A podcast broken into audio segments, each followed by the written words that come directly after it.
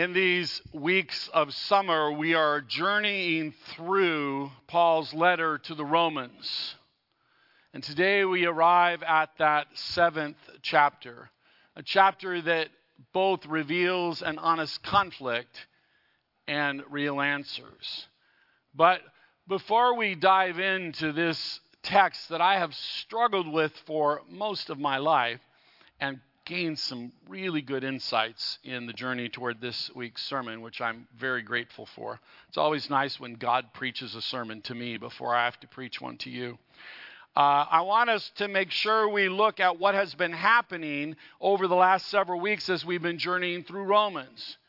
So, the, the theme of Romans is said to come from this verse. For in the gospel, the righteousness of God is revealed, a righteousness that is by faith from first to last, just as it is written, the righteous will live by faith. Romans starts out in a rather tricky way with Paul. Essentially, he starts out by sucking the Jews in by agreeing with them about how bad the Gentiles are. In that first chapter of Romans, basically, Paul says, Those Gentiles are filthy sinners. And then he kind of catches them off guard because in the second chapter, he says to the Jews, And so are you.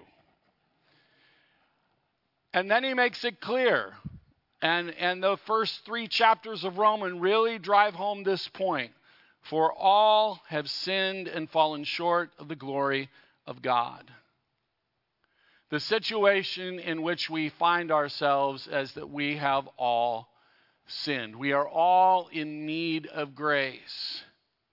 Well, over the course of the next few chapters, then, and we've been in this for the last couple of weeks, we've heard again and again in our messages and in these texts that we are justified by grace through faith.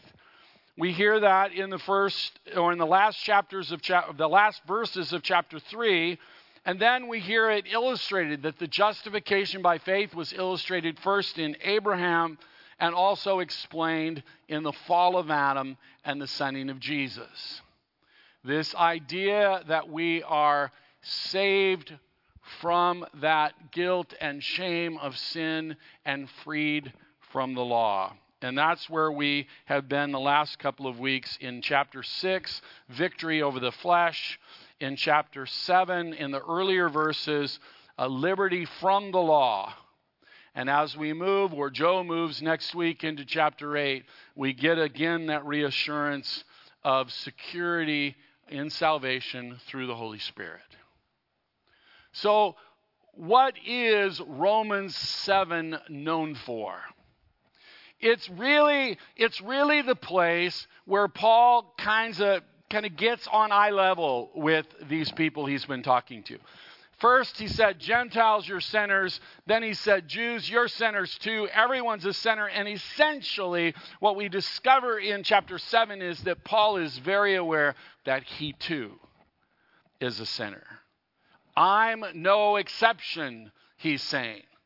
I've experienced in my own journey this battle with sin in my life. I want you to know that there was a time when I really liked chapter 7 of Romans. It reminded me that Paul and I aren't all that different. I mean, you know, if you're going to be measured up against someone, why not make it Paul? You know, I struggle with this, he struggles with this. Oh, good, we're at least we're in the same place, right? But the harder I've looked at that text, the more aware I've become that we need to be mindful of the movement of what's happening in Romans. This idea that we have been freed from sin, that we have been justified by faith, is pretty dominant in verses both before and after the verses today. So, how should we understand these verses? The trouble, Paul essentially says, is with me. In uh, 7:14 we hear this word, I am unspiritual, sold as a slave to sin. most of us have, as in this traditional service, we've used this brief order of confession uh, uh, very often where we say, I am in bondage to sin and cannot free myself. Listen to what the New Living Translation says For I am all too human, a slave to sin. The trouble is with me. I'm a slave to sin. Oh, by the way, just in case you hear me talking too personally, let me just suggest the trouble is with you. You are a slave to sin. Do you get it? But is Paul really saying that? Is, does Paul really want us to focus there? Some of our history would, would lead us to think that the, the constant confession of our sin would be answering that question yes. But let's, let's pay attention to where we are in, in Romans, in this letter, Paul says again and again, we're saved by grace. Let me, remind you from chapter 1, verse 7 To all in Rome who are loved by God and called to be his holy people, grace and peace to you from God our Father and the Lord Jesus Christ. He starts the letter saying, Grace is yours. You are God's children. That's the beginning of the letter. He goes on to in verse 16, he says, For I'm not ashamed of the gospel because it is the power of God that brings salvation to everyone who believes, first to the Jew and then to the Gentiles. You probably fall into one of those categories. Thanks be to God, I'm not ashamed of the gospel. The gospel has the power to rescue us. In chapter 3, it says, in verse 22, it says, This righteousness is given through faith in Jesus to all who believe.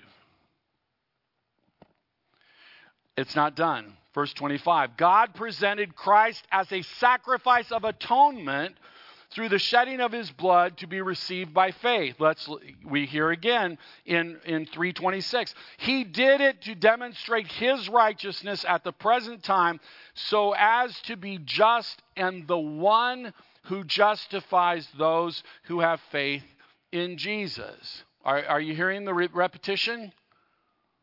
I'm not even done yet chapter 5 verse 1 therefore since we have been justified through faith we have peace with god through our lord jesus christ. 511 not only is this so but we also boast in god through our lord jesus christ through whom we have now received reconciliation. Have received reconciliation. Verse 18 in chapter 5 consequently just as one trespass resulted in condemnation for all people so also one righteous act resulted in the justification and life for all people. So let's look again at this dilemma. I do not understand what I do, for what I want to do, I do not do, but what I hate, I do. Can you relate to that? For my whole life, I've related to that. And then I've often struggled. I did spend several years in youth ministry.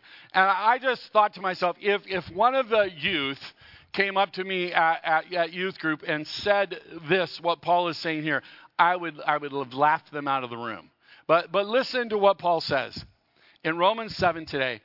As it is, it is no longer I myself who do it, but the sin living in me. And in case you didn't catch it, he repeats himself down in verse 20. He says, Now, if I do what I do not want to do, it is no longer I who do it, but the sin living in me that does it. It's not my fault. Sin is doing it. Does that sound like a cop out? I got to tell you, for most of my life, I've read that and said, Paul, that's a wimpy excuse. You're guilty. And I've also thought, can we really relinquish the responsibility for the sin in our lives by blaming it on something else? That's not me. It's just this other thing. It almost reminds me of he hit me first or or the other excuses we come up with, well, it's really not my fault, it's his fault. You know, that blame game that we're all so good at sometimes.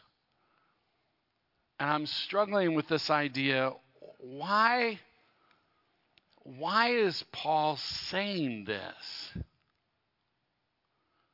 I mean, is it really possible in this theological treatise of Romans that Paul is pulling out this wimpy excuse saying basically, not my fault, the devil made me do it.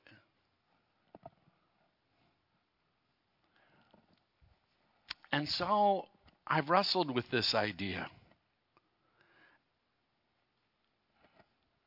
Paul, at near the end of our verses, says this What a wretched man I am I am a sinner. And I almost feel like when we gather on Sunday morning and, and start our service with that confession, we're being encouraged to say, What a wretched man I am. I'm a sinner.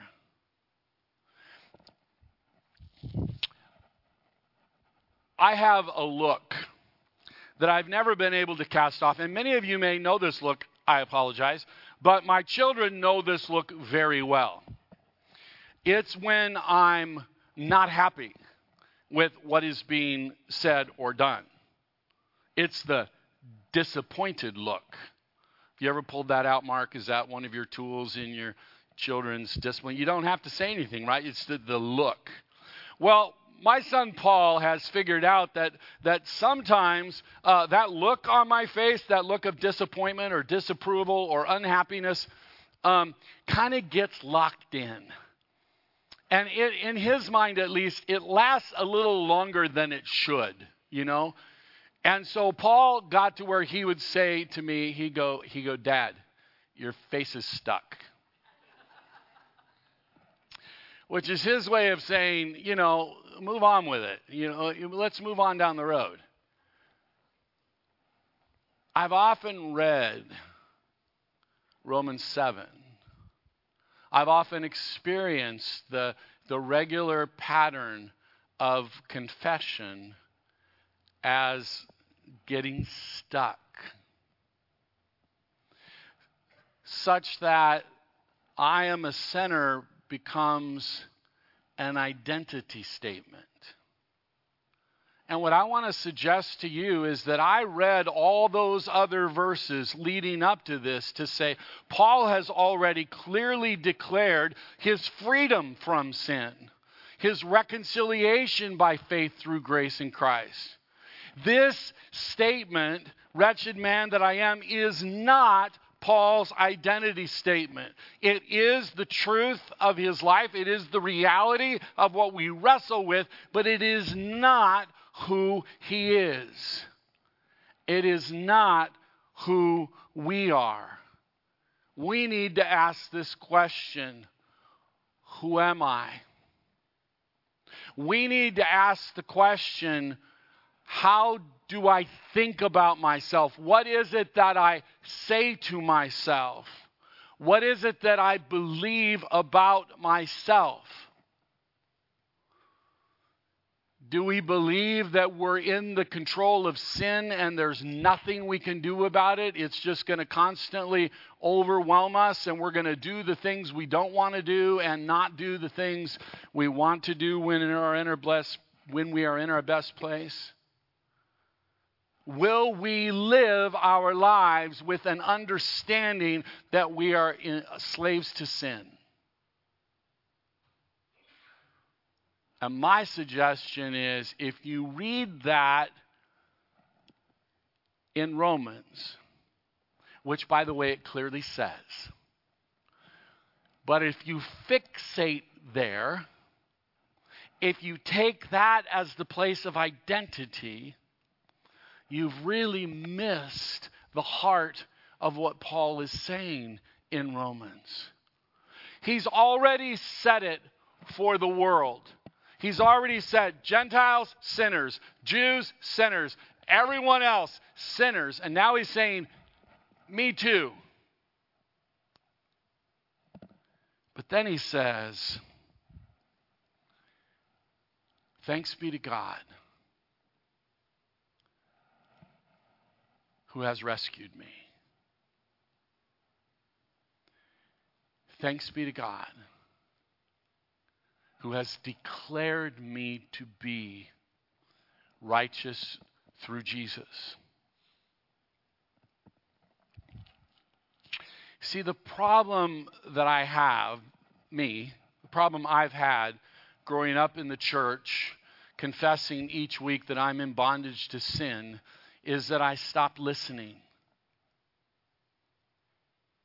Some of you may remember a few weeks ago, Joe said, I basically only have one sermon.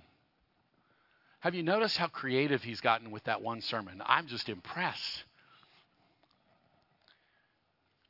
And the one sermon is this We're justified by grace through Jesus Christ. It's interesting because I don't, you probably don't know this, but right now we have uh, these slides, and the slides we we we we do this uh, the Kyrie, this this Lord have mercy in some fashion or another after our our confession, and and, and then uh, right after that is glory to God, and in fact there's no absolution there, right, Bill? No absolution there. All we have is a blank slide. Some of you probably saw me flipping the pages in the LBW and finding that word of absolution. Let me suggest to you that every single Sunday, often multiple times in the service, this is what I say to you you are forgiven. You are a child of God. We've already done it once this morning in the confession and absolution. I'm sort of doing it now in the sermon, and in a few minutes, you're going to receive communion, in which through the body and blood of Jesus, your sins are declared as forgiven. Now, I want to ask you this question Who are you? Who, who, who, do, who do you see in the mirror? How do you talk to yourself? Are you a slave to sin, which some of the choices you make in your life might suggest? Or are you who God declares you to be? You are forgiven. Romans has declared over and over and over and over and over and over again, and will continue to do so, that we are justified by grace through faith, through the death and resurrection of Jesus. You are a child of God. You are forgiven to stay fixated, to keep your face stuck on the sin and confession part, is to miss the fact that where we really want to focus our hearts and lives is on the absolution part. You are forgiven, you are a child of God. He has given His Holy Spirit to those who believe in Him. The Holy Spirit now journeys in this life with you. Remember, who you are. And remember who the judge is. The judge is the one who declares to you, You are righteous in my Son. Know that's who you are. Know that's how you're invited to live this lifestyle of grace know that good news of God changes your identity, gives you a new name. And why am I harping on this point over and over again? And why is it that Pastor Joe only has one sermon to preach when he's got this long career ahead of him?